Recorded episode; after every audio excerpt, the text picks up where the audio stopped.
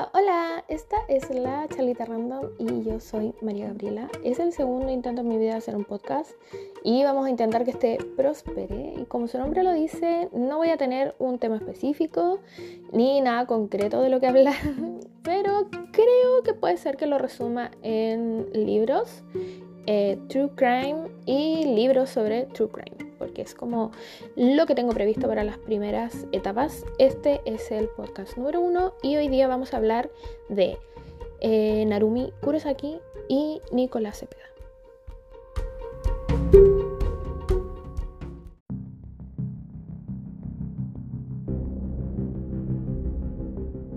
Al momento de grabar este podcast se está realizando el juicio contra Nicolás Cepeda en Francia por la desaparición y posible muerte de Narumi.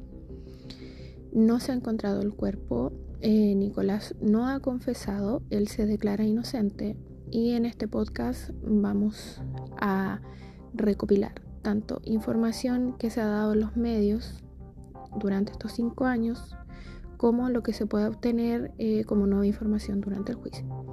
Y al final de este relato eh, les voy a comentar el veredicto dado por la justicia francesa. Narumi es una chica japonesa que desapareció el año 2016 en Francia, donde ella se encontraba estudiando de intercambio.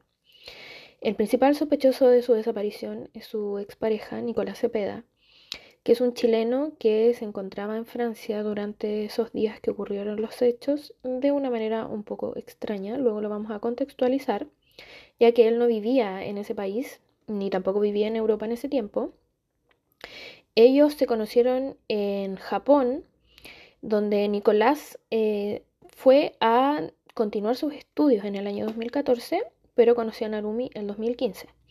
Tuvieron una relación de bastante tiempo, creo que casi dos años, y en ese tiempo Narumi viajó hacia Chile y conoció a la familia de Nicolás. Es decir, era una relación formal. Luego Nicolás debe volver a Chile. Les recuerdo que ellos se encontraban viviendo en Japón, él estudiando, ella también. Y mm, Nicolás vuelve a Chile. Luego Narumi en ese tiempo realiza su intercambio hacia Francia. Y estando en Francia, ellos terminan su relación. Él estaba en Chile, ella estaba en Francia. Terminan esta relación. Esto fue en octubre del 2016 y ella desaparece en diciembre. ¿Cómo se llegó a saber que Nicolás había sido la última persona que había estado con Narumi? Es porque ella, eh, las últimas personas que la vieron con vida, que dieron testimonio, eh, fueron compañeras de clases de danza, a las cuales ella le señaló que luego al salir de la clase se iba a reunir con su expareja, Nicolás Cepeda.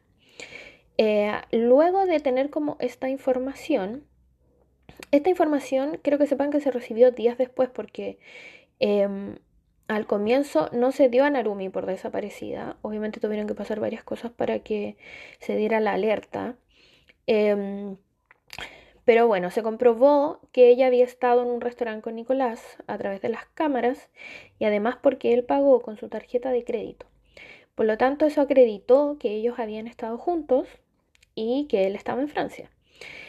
Eh, al momento de consultarle a Nicolás sobre esto, eh, lo que él señaló fue que ellos se habían reunido, que luego habían ido hacia la pieza de Narumi. Ella vivía en una residencia universitaria, vivía en un edificio con mucha gente más.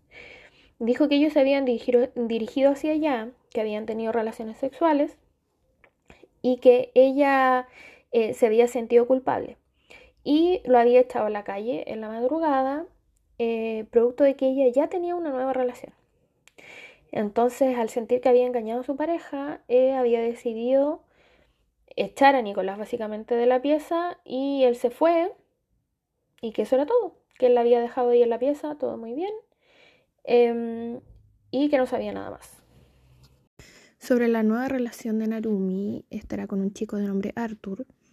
Eh, cuando ya se señaló a Narumi como desaparecida, fue el primer sospechoso al ser su pareja, suelen verse involucrados las parejas cuando hay la desaparición de una mujer, entonces fue el primer interrogado y luego se descartó ya que no había nada que lo pudiera involucrar ni que lo relacionara a una posible desaparición o muerte. La madre de Narumi señaló también que cuando a ella le comentaron que podía posiblemente estar relacionado Nicolás Cepeda con la desaparición de su hija, ella había sentido como en el fondo de su corazón que Narumi estaba fallecida y que Nicolás era el culpable.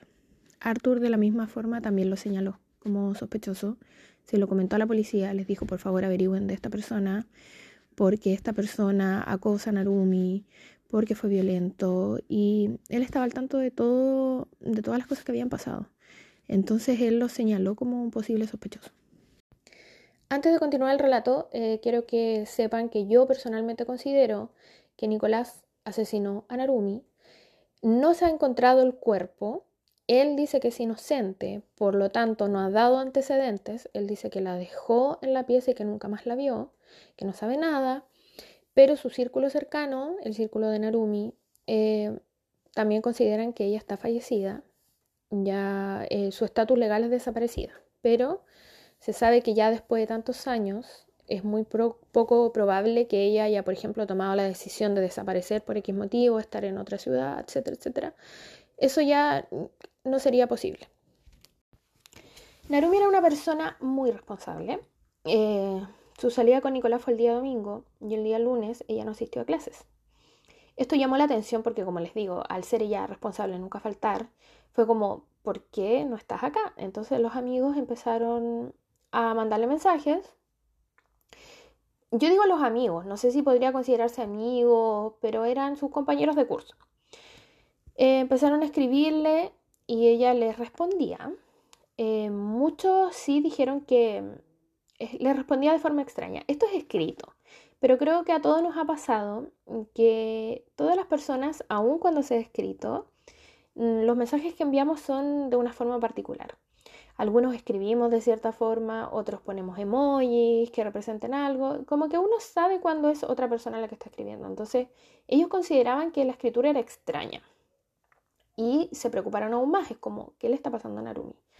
ella le comentó a una persona, eh, no recuerdo bien en este momento si fue a uno de sus amigos, si fue a su novio o a ambos, creo que a ambos, em, y les dijo que tenía un problema con el pasaporte y que tenía que ir a Lyon a resolver este tema. ¿Qué pasa?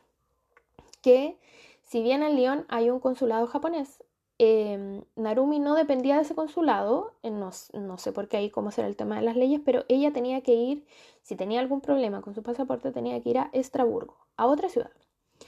Se revisaron el tema de las tarjetas de crédito y efectivamente había un pasaje comprado de Besançon a Lyon en tren em, a nombre de Narumi, con la tarjeta de Narumi, pero como les digo, Narumi no tenía nada que ir a hacer a Lyon y además se interrogó a las personas del tren y nadie la vio, ya que ella al ser asiática obviamente era como mm, fácilmente reconocible y la gente señalaba, tanto la gente que trabajaba como los pasajeros que se lograron contactar, que no habían visto a ninguna chica asiática en el horario del tren que supuestamente ya había viajado. Eh, además, em, empezaron a hacer las averiguaciones donde ella vivía y los compañeros señalaron que ese día domingo en la noche se habían escuchado gritos desgarradores y un golpe. Incluso hay unos chats eh, de WhatsApp, creo que es WhatsApp, eh, pero bueno, como un chat interno de chicos que viven eh, ahí, en, que vivían en esa residencia, diciendo, una chica diciendo como, creo que están matando a alguien. Nadie ayudó, Nadie llamó a las autoridades, nadie comentó nada, escucharon estos gritos, después no se escucharon más y eso quedó ahí. El por qué Nicolás estaba en Francia tiene varias versiones. Eh, sucede que Nicolás, aún estando en una relación con Narumi y ella encontrándose aún en Japón, había ido hacia Japón eh, con la esperanza de encontrar un trabajo para poder vivir allá, me imagino que para poder vivir con ella, eh, cosa que no le resultó muy bien. Él volvió a Chile y Narumi se fue a Francia. Mientras tanto, Nicolás le dice a sus papás que quiere ir a España a buscar una universidad para hacer un posgrado. Allá vivía uno de sus primos, que fue quien lo alojó en esos días que él estuvo en España, porque él viajó primero a España y luego se movió hacia Francia. Eh, al primo le dijo que iba a dar una charla o algo así, a un seminario, y que por favor no subiera nada a las redes, em, que su papá no se podía enterar que él estaba en España. El por qué esta contradicción, esto lo pienso yo, no, no es algo oficial. Yo creo que él no, porque también le dijo al primo como no le comentes a nadie que estoy en Europa.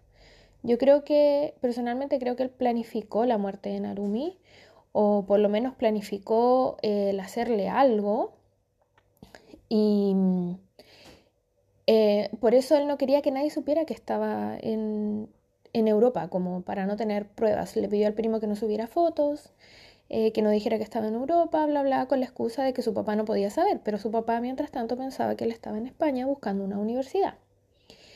Y entre tanto también a la fiscalía le dijo que él había ido invitado por su primo, pero su primo corroboró que él nunca jamás lo había invitado y que esta visita había sido de imprevisto, o sea, le habían dicho como, hola, voy para allá. Y en realidad él al ser su primo no tenía ningún problema con alojarlo, pero que no fue algo planificado y menos que él lo haya invitado. El primo además señala eh, que él es médico y que Nicolás le hizo preguntas muy extrañas que a él le llamaron la atención sobre la muerte y sobre la asfixia. ¿Cuánto duraba una persona? ¿Cuánto demoraba una persona en morir cuando era asfixiada y cosas de ese tipo? Nicolás niega esta conversación.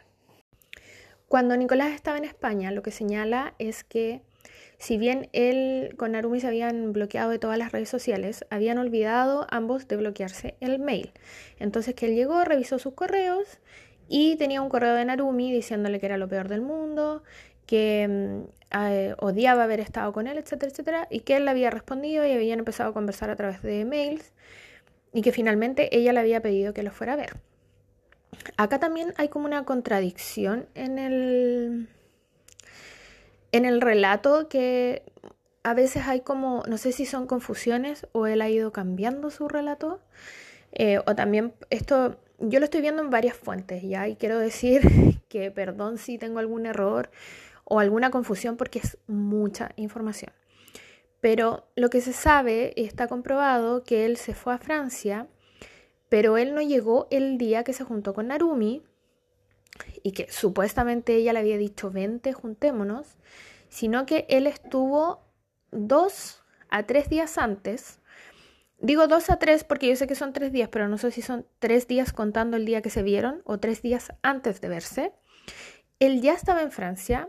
Hay cámaras donde se ve a Narumi y se ve un auto con una sombra que la estaría como siguiendo.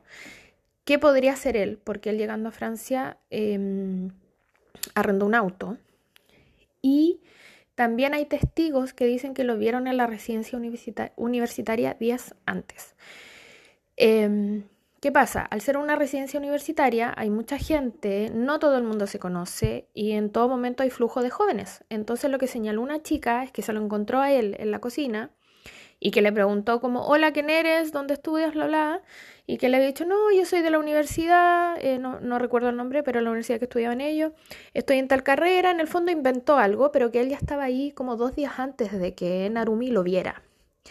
Entonces, lo que yo pienso, esto también es a título personal, que quizás él fue uno a, a ver qué estaba haciendo Narumi, dos a conocer el espacio y a lo mejor a planificar algo porque una de las cosas que no les conté fue que cuando él estuvo con Narumi, eh, bueno, él dijo que los gritos eran de, producto de las relaciones sexuales, cuando la gente había escuchado esos gritos desgarradores, que era por eso.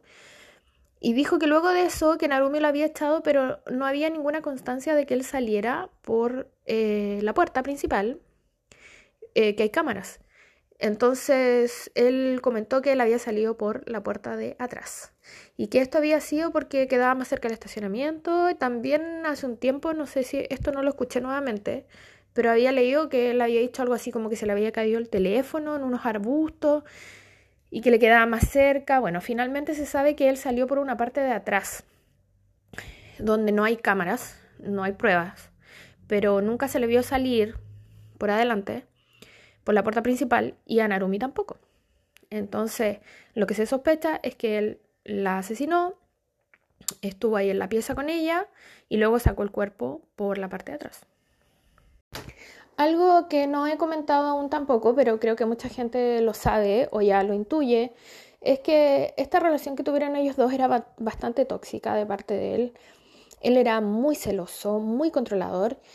Una de las primeras pistas que se tuvo, eh, luego que se identificó que él se había juntado con ella, que habían salido a comer y todo esto, eh, fue que cuando ellos aún estaban en una relación, él subió un video a las redes. No tengo claridad cuál red o si era algo interno, pero era un video donde, hablando en inglés, decía que Narumi había sido una mala mujer y que tenía que cumplir ciertas reglas que él había puesto, eh, que tenía dos semanas, para cumplir esto como para que él la perdonara.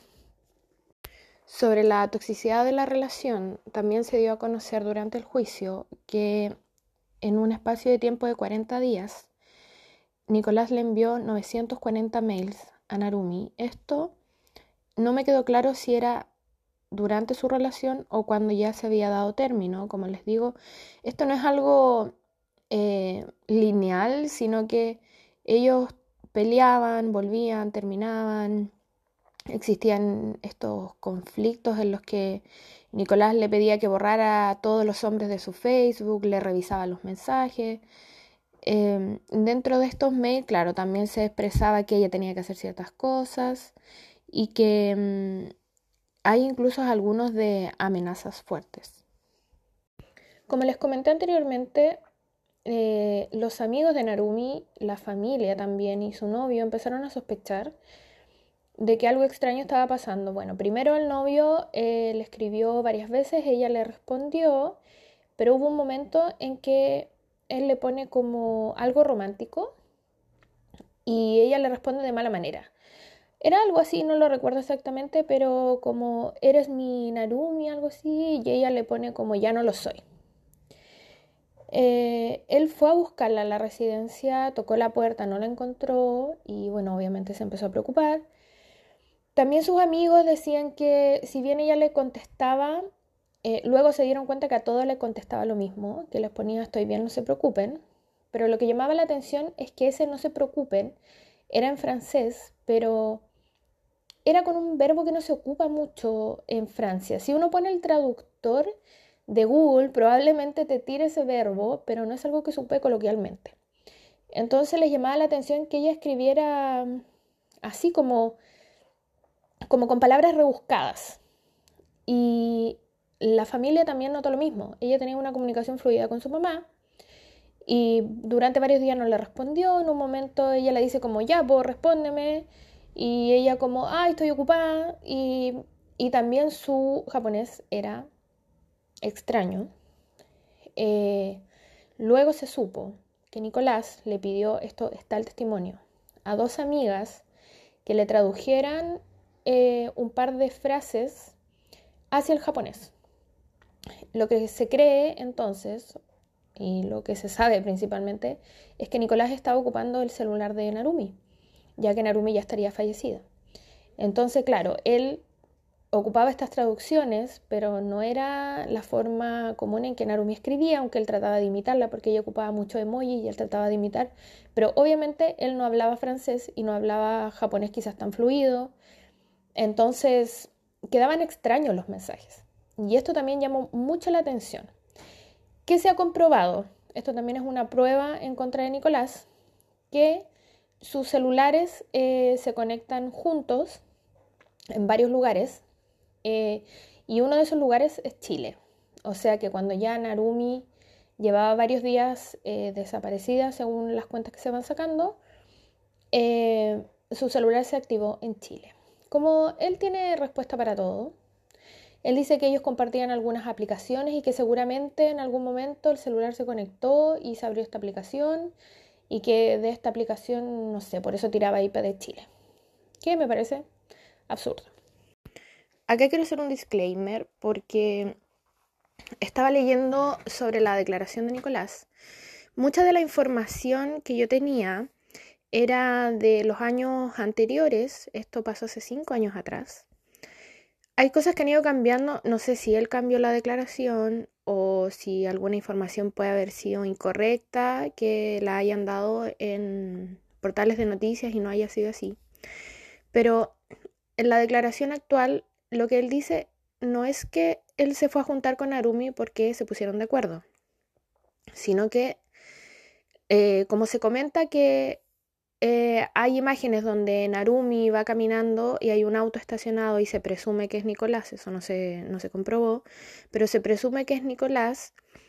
Él dijo que la había esperado como varios días porque también eh, ya se comprobó que él había estado ahí antes, días antes de encontrarse. Entonces lo que dice que él quería verla, pero no sabía cómo acercarse, entonces él se, se quedaba en el auto y la miraba pasar y que en un momento ella lo vio y él le dijo así como, ah, hola, estoy acá. Y ahí se juntaron.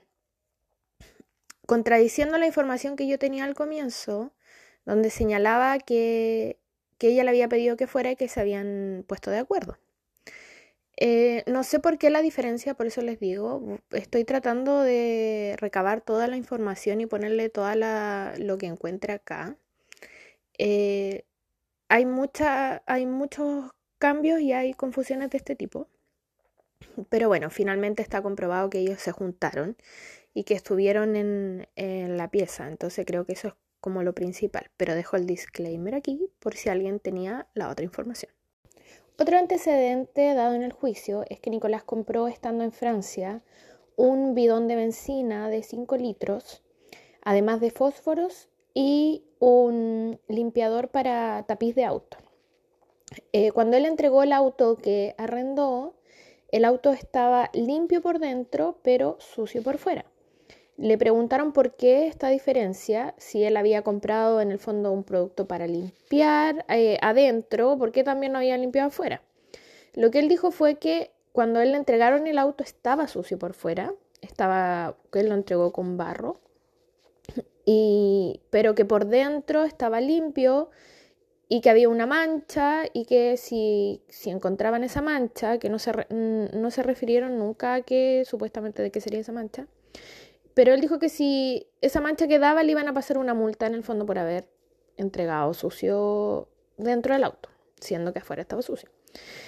Eh, y sobre la benzina y los fósforos, ya que él no fuma, le preguntaron por qué los fósforos y por qué la benzina. Dijo que la benzina estaba en oferta. Se le señaló que el tipo de bidón que había comprado no servía para eh, poner la benzina en el auto.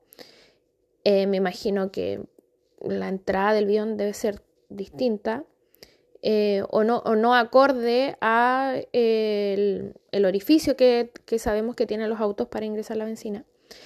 Eh, él dijo que estaba en oferta y que lo iba a llevar en el camino por si acaso. Em, y bueno, como decía, se le señaló también que era muy extraño porque ese bidón como que en el fondo no servía. Y él dijo, no, a mí sí me sirvió. Como digo, él tiene respuesta para todo. Y sobre los fósforos, bueno, en general él señaló, dijo, a mí solo se me están cuestionando estas compras porque yo estoy aquí en juicio, pero si yo no estuviera en juicio a nadie le parecería raro que yo comprara estas cosas.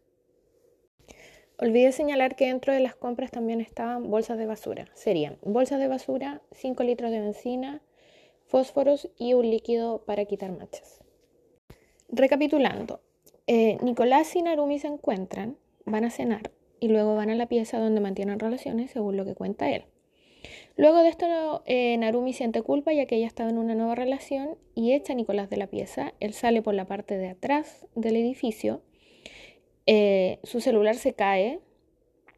No recuerdo el, el por qué señaló esto. Y luego él está 20 minutos afuera de la residencia, en la parte del estacionamiento, esto se supo por el GPS del auto y él dice que estaba esperando que Narumi en el fondo se arrepintiera y le dijera como eh, vuelve. Al otro día Narumi no va a clases, pero sí contesta mensajes de amigos y conocidos diciéndole que está bien, que alguno le comenta que tiene problemas con su pasaporte, que tiene que viajar, etc. Luego de un par de días que no saben de ella, van hacia su pieza. En su pieza está todo ordenado. Se hicieron pruebas de luminol, no se encontró señales de sangre y estaba el único abrigo que tenía Narumi, porque en esa época hacía un frío terrible, estaba su abrigo, estaba su cartera con mucho dinero, estaba su computador, pero no estaba una maleta roja, una manta de la cama y su celular. Por lo tanto, ¿qué es lo que se sospecha? que si ella hubiese querido irse por su, por su propia decisión, no iba a dejar, obviamente, su dinero, su computador, su abrigo, etc. Luego de que Nicolás se fuera, no, nunca más se comunicó con Narumi, nunca más le envió un mensaje, nunca más hablaron.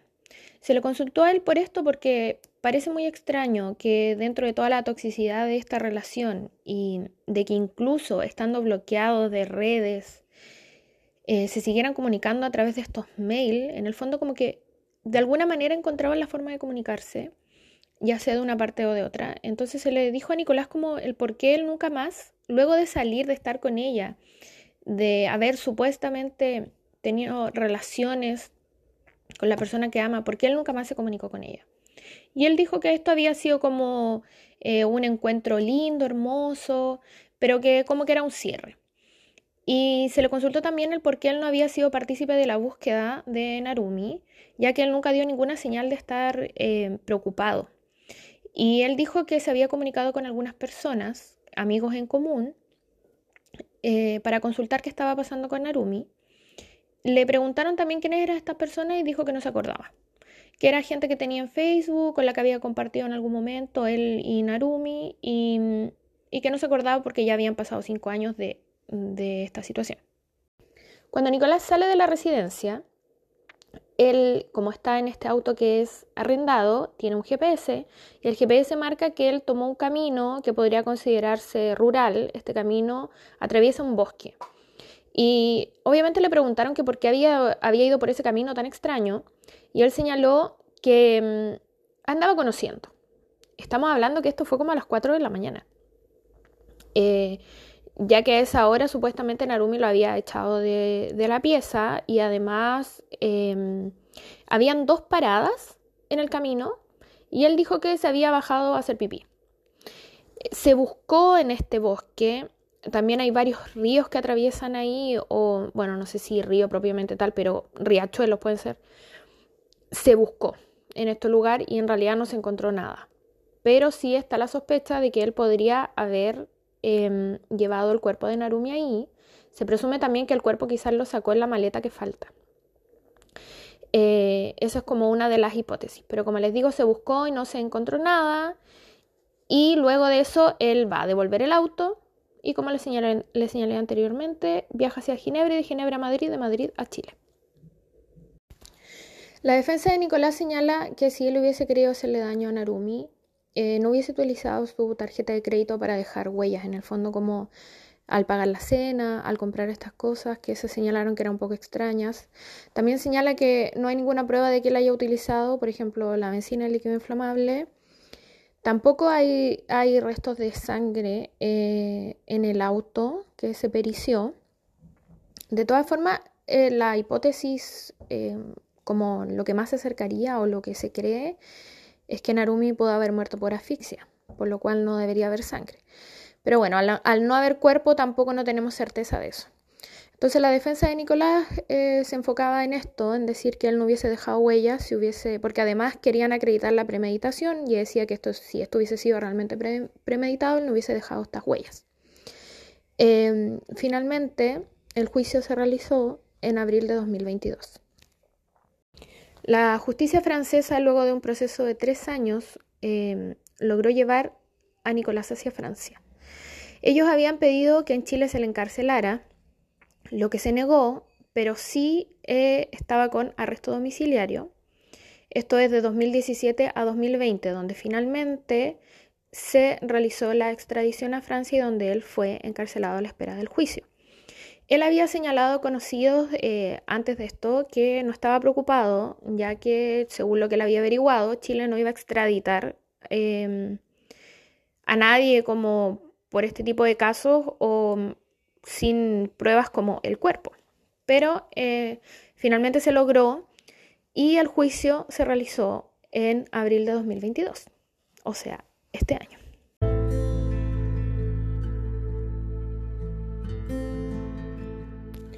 Si bien judicialmente muchos quedaron conformes con la condena, la familia de Narumi sigue en su lucha por saber qué pasó con ella, dónde está su cuerpo, Y si tal como muchos creemos, eh, Nicolás le hizo algo. Ellos dicen que no van a descansar hasta saber qué pasó con su hija, hermana, amiga.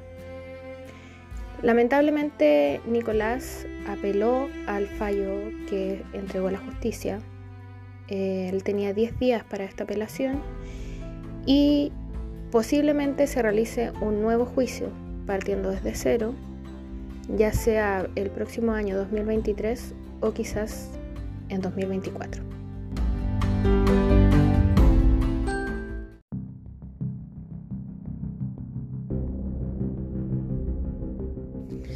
Y con esto voy finalizando el podcast, agradecida de los que llegaron hasta acá.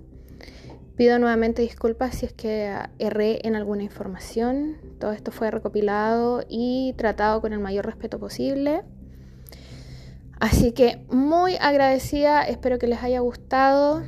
Próximamente em, voy a hacer otro podcast. Esta vez va a ser sobre un libro, pero también un libro sobre un crimen que es el caso Heger, que se dio en el sur de Chile. El libro se llama Tú sabes quién, es de Rodrigo Fluxá y es la investigación de este caso y también del juicio. Así que ahí vamos a estar conversando sobre el caso en sí, lo que puede recopilar más lo que dice el libro, em, para que hagamos un nuevo podcast. Nos escuchamos en la próxima ocasión. Que estén bien, cariños.